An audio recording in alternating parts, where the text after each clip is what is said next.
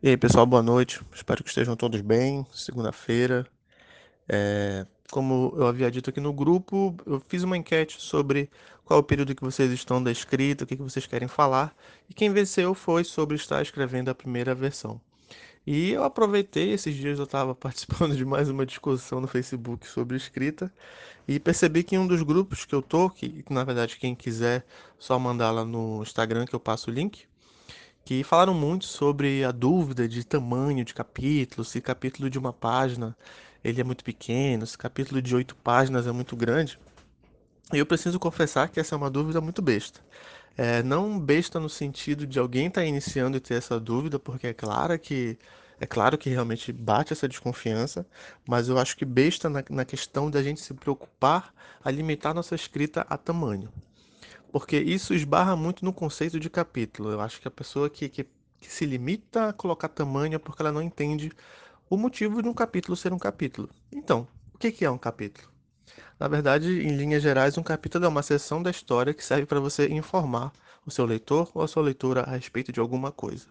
Se durante, sei lá, em um parágrafo você informou o que você queria, o capítulo acabou. Se você faz isso em 10 páginas, o capítulo acabou o tamanho do capítulo vai ser o quão você já entregou essa informação ou não. Então aqui fica a primeira sugestão. É, eu utilizo muito o documento de apoio de estrutura junto com o documento de escrita. Então eu vejo lá na minha estrutura. Ah, Fábio, agora nesse capítulo, agora você precisa falar que esse personagem vai morrer nesse capítulo. Você tem que mostrar isso para o seu leitor.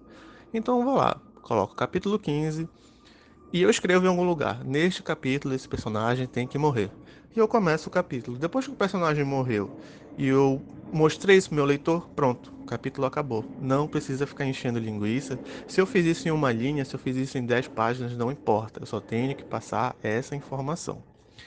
É, dentro de um capítulo podem haver várias seções de texto. Tem a questão da cena, que ela trabalha muito com o tempo que as coisas estão acontecendo no presente, e tem a seção de sumário. Sumários são descrições onde o tempo passa de uma maneira um pouco maior do que uma cena.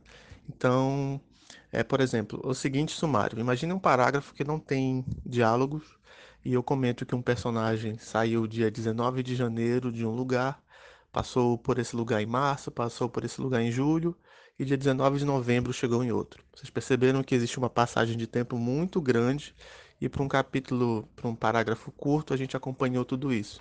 Então, o tempo ali ele é muito relativo.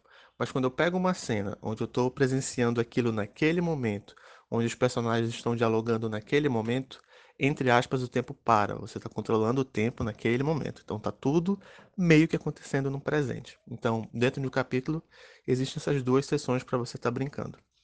E eu utilizo muito cenas quando eu estou falando sobre capítulos. Quando eu quero mostrar alguma informação, eu utilizo muito cenas, que inclusive é essa questão de estar tá narrando no presente.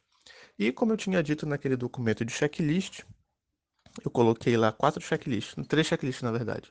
Checklist de estrutura, você vai pegar o documento e ir marcando se, já, sua estrutura, se, se sua estrutura já tem aquilo. Tem um checklist de personagem, que você vai criar seu personagem a partir daquele checklist.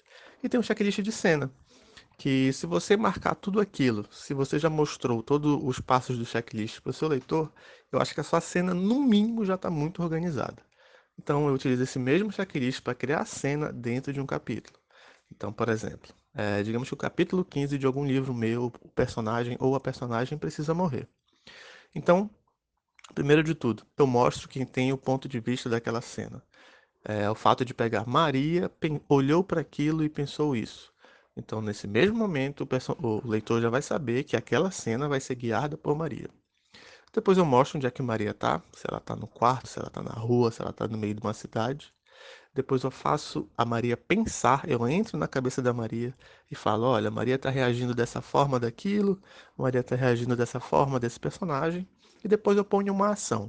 Como eu quis que, como eu tinha delimitado que nesse capítulo a Maria ia morrer, eu faço a ação dela morrendo por algum motivo lá, enfim, eu, eu vejo isso depois. E se tiver outro personagem, ela vai interagir com esse personagem. Se eu fizer isso e mostrar tudo isso de maneira clara, o capítulo já vai estar tá ótimo. Já vai estar, tá, no mínimo, muito organizado e isso já vai te deixar na frente de, sei lá, praticamente 60% dos escritores e escritoras. E ele serve muito, é muito útil.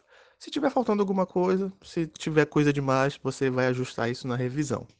Se deu uma página, ok. Se deu 10 páginas, ok também. Não precisa se limitar quanto a tamanho quando estiver falando sobre o capítulo. Você só tem que ter certeza de que, no final, eu consegui mandar a mensagem ou passar para o leitor a informação que eu queria lá no início? Se sim, pronto, acabou o seu capítulo.